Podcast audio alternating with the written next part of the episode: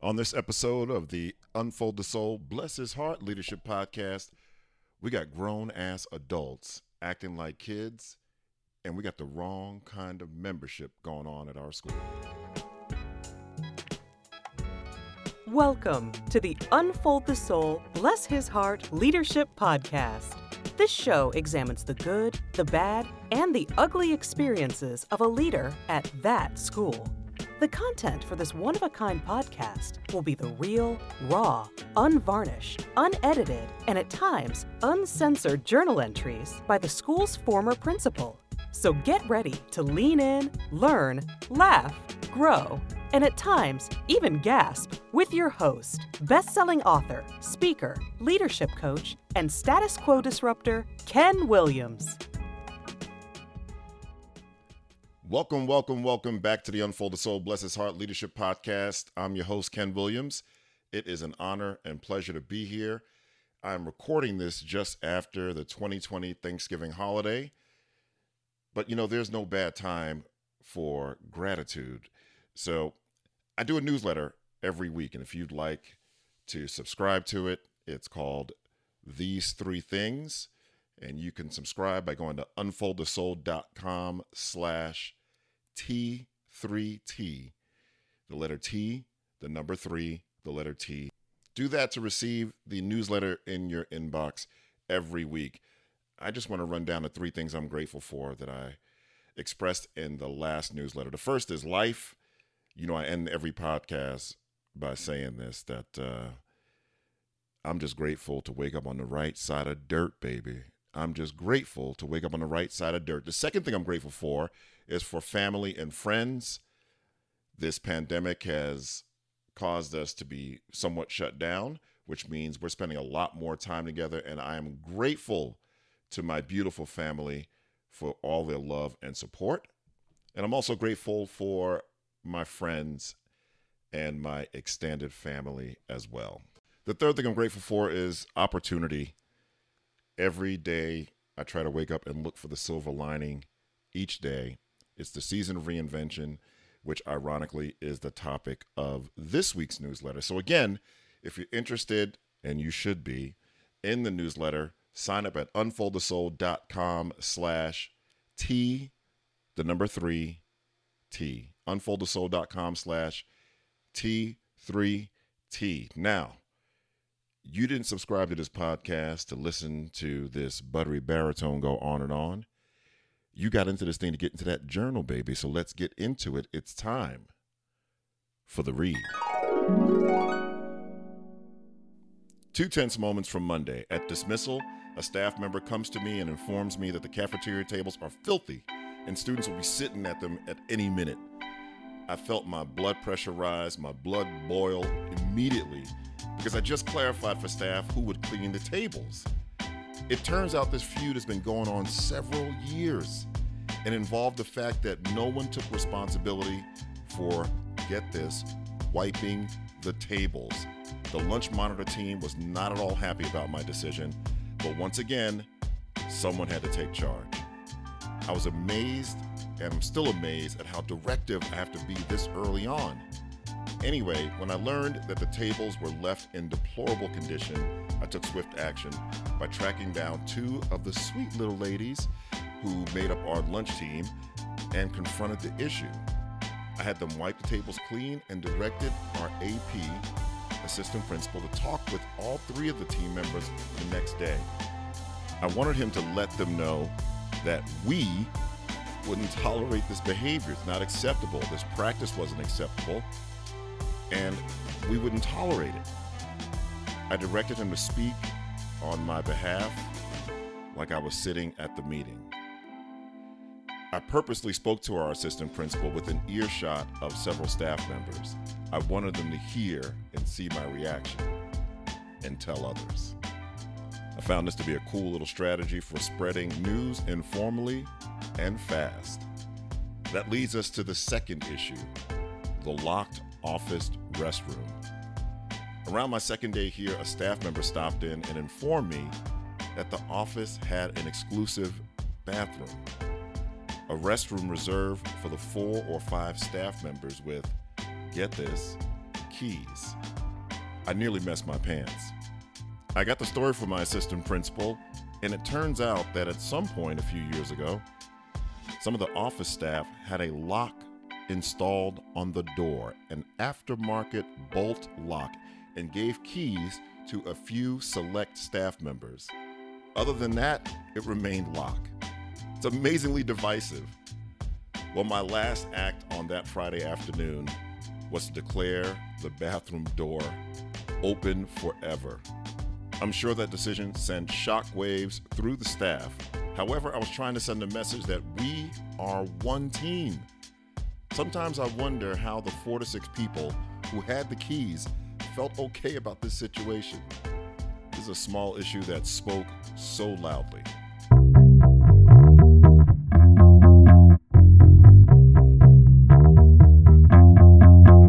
One of my leadership mantras is what's best for kids comes first, what's best for adults comes second.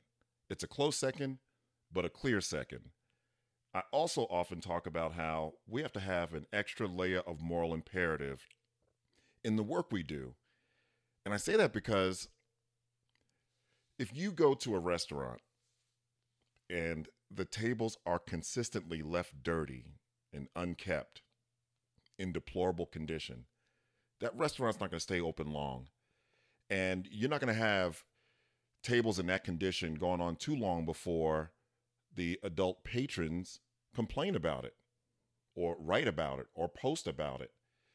You see, it's not the same in education because our clientele are students, they're kids, and they don't have the same kind of recourse we do. They aren't mature enough to advocate the way adults can advocate. And therefore, if you want to get down to it, baby, we can get away with shit. That's the bottom line. We can get away with shit with kids and this is a great example of it. I mean, you got 700 kids filing in and out of a cafeteria with filthy tables every day while adults are basically having, you know, a pissing match about who's going to clean them. And so I wanted to make that clear that we're going to do what's best for kids first. You know, that that that's one level of my reflection. The second is in my short time there at the school, my perception was our assistant principal was looked at more as a friend than a leadership figure, an authority figure. And so that's the reason why, you know, even though I talked with staff first about the tables, they clearly didn't take that seriously and decided to push. And when I told you my blood boiled and I wanted to make that make it clear to them who was going to clean the table by when and what it was supposed to look like. I wanted our AP to communicate that to them because I wanted staff to see him as an authority figure, you know, a, a leader there at the school. I also wanted to communicate that we were on the same page. So I remember impressing upon him that it was important that he wasn't just delivering a message from me, but from us. That we don't want to see any more of this. And this is what we expect. And this is why we expect it. That was important to me than just delivering, hey, Mr. Williams is upset and he wants you to, you know, clean the cafeteria tables. It was important to me that he was able to commute, communicate that we're on the same page that as leaders, we're on one accord. This hasn't also taught me that, man, you can't assume anything. You, you really can't. I mean, listen, I'm doing this podcast and I'm at the point where I'm like, when am I going to get to stuff that moves the needle in terms of student learning? It just seems like I'm dealing with drama every week, but this was my journey. That said, you know, anyone would assume that the tables would get clean because you know it's sanitary and it's and it's not right but the bottom line is you can assume nothing.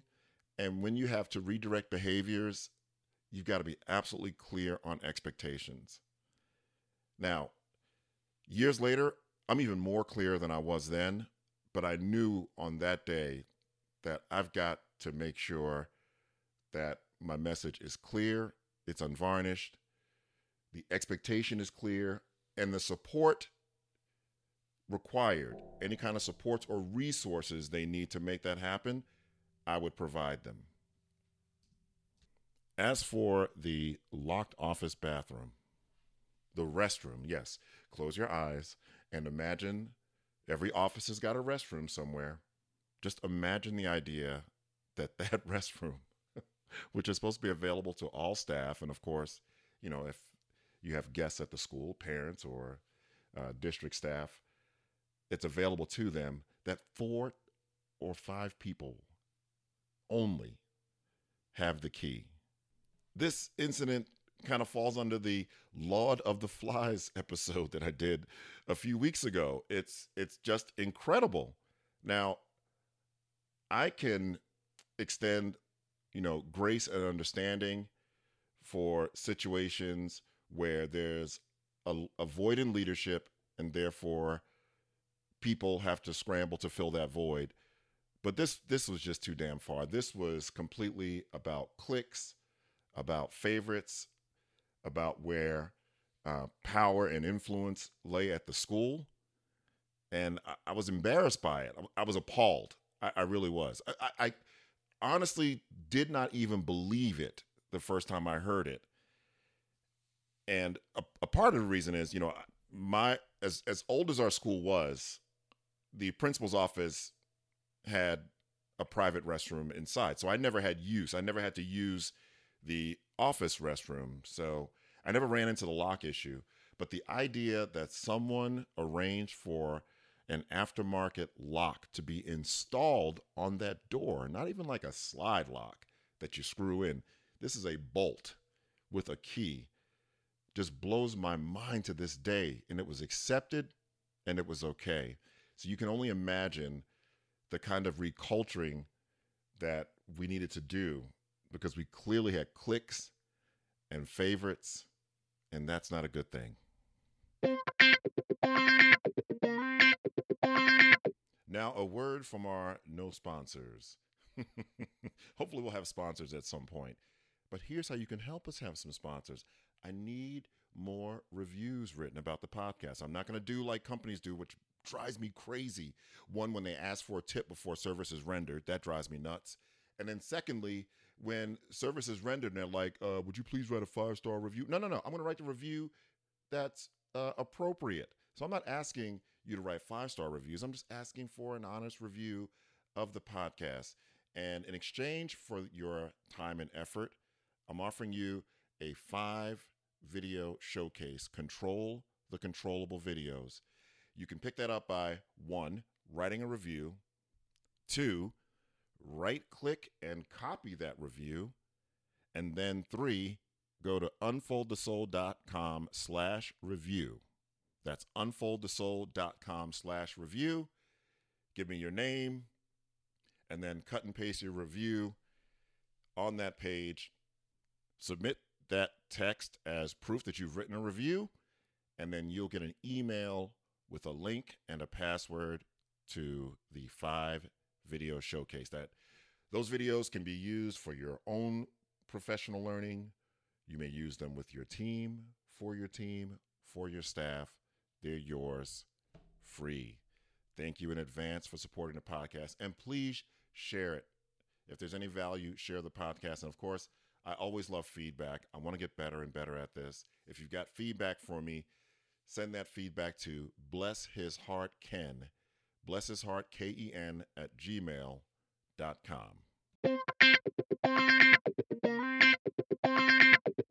all right let's talk about those questions and challenges for you. First off have you ever employed that good gossip? Remember in the first passage i read i told you that i processed this with my assistant principal um, but there were staff members within earshot I didn't direct anything to them, but I wanted them to hear because I know what happens once they hear something, the word is going to spread. And for once, this was a word I wanted to spread that this practice of leaving tables filthy was going to stop because we all had gotten to a place where we just kind of accepted it. You know, it's like here at my home, you know, I'll, I'll wash a, a load of clothes. And if I don't fold those clothes in the next uh, day, after a while, that basket of clothes sits in our bedroom and becomes furniture. And I'll, you know, walk over it, walk around it, uh, place things on top of it. and so I believe that practice just became furniture. It just became furniture for our staff. And in this age of social justice, one of the things you're hearing over and over is hey, to be an anti racist, when you see examples of inequity and injustice, you got to speak on it. It's not enough that you don't do it. You got we also got to speak on it.